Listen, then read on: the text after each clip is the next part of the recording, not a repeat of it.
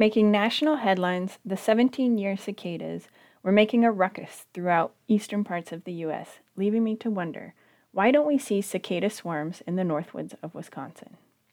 Cicadas have a limited and mostly eastern distribution in the United States, reaching as far north as New York State down to Louisiana and Georgia in the south, and barely extending into Kansas and Oklahoma in the west. They hatch on 13 or 17 year cycles and specific cohorts, which are also known as broods, hatch in offset years. The recent batch of cicadas is part of Brood 10, the largest cohort of 17 year cicadas that occurs in the United States. There are 12 cohorts of 17 year and 3 cohorts of 13 year cicadas.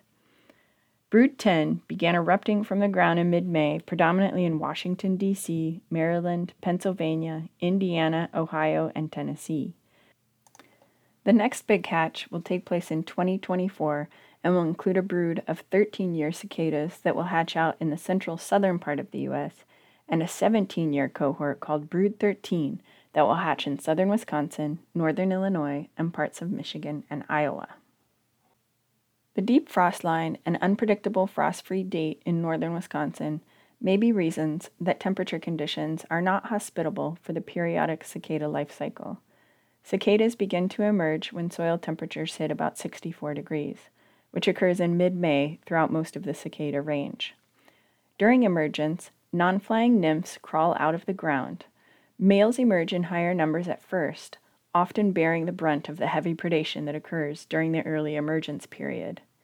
Females emerge slightly later, and, since predators are already satiated, females often face lower levels of predation. Emerging nymphs shed their juvenile skin and morph into flying adults within an hour of emergence. It takes about five days for the skins of newly emerged males to harden enough that their noise making tymbals can create their deafening song. Males group together, and each species sings a unique and extremely loud chorus to attract females. After mating, Females implant their eggs in incisions at the tips of tree branches before dying.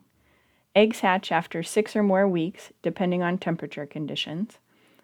Hatching juvenile cicada look like tiny white ants and will burrow 8 to 12 inches down into the soil to begin feeding on sap from grass and shrubs.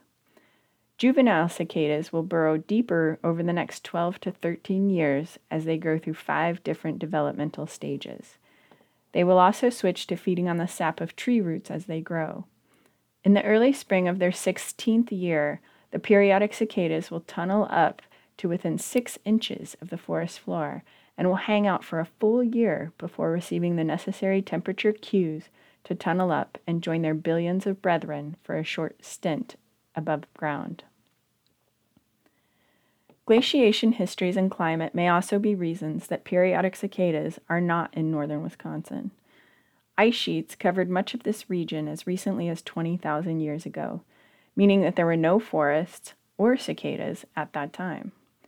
As forests have expanded, the unique periodic cicadas have only had approximately 1,100 generations to adapt to the newly established forest and temperature conditions of these more northern regions.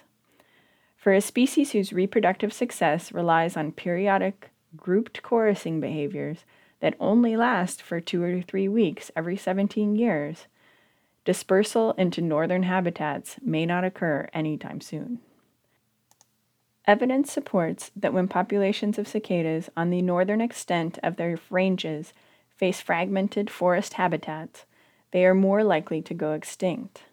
Only time, in the interval of 17 years, will tell if this unique group will ever expand into the forests of northern Wisconsin.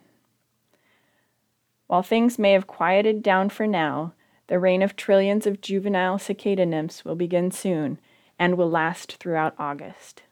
Each adult female cicada can lay 500 or more eggs. Those juveniles will hatch out from the tips of trees and fall to the grounds where they will nestle in until 2038. It is intriguing to contemplate what those buggy red eyes will witness when they next emerge into our ever changing world. For Field Notes, this is Gretchen Gerrish from UW Madison's Trout Lake Station.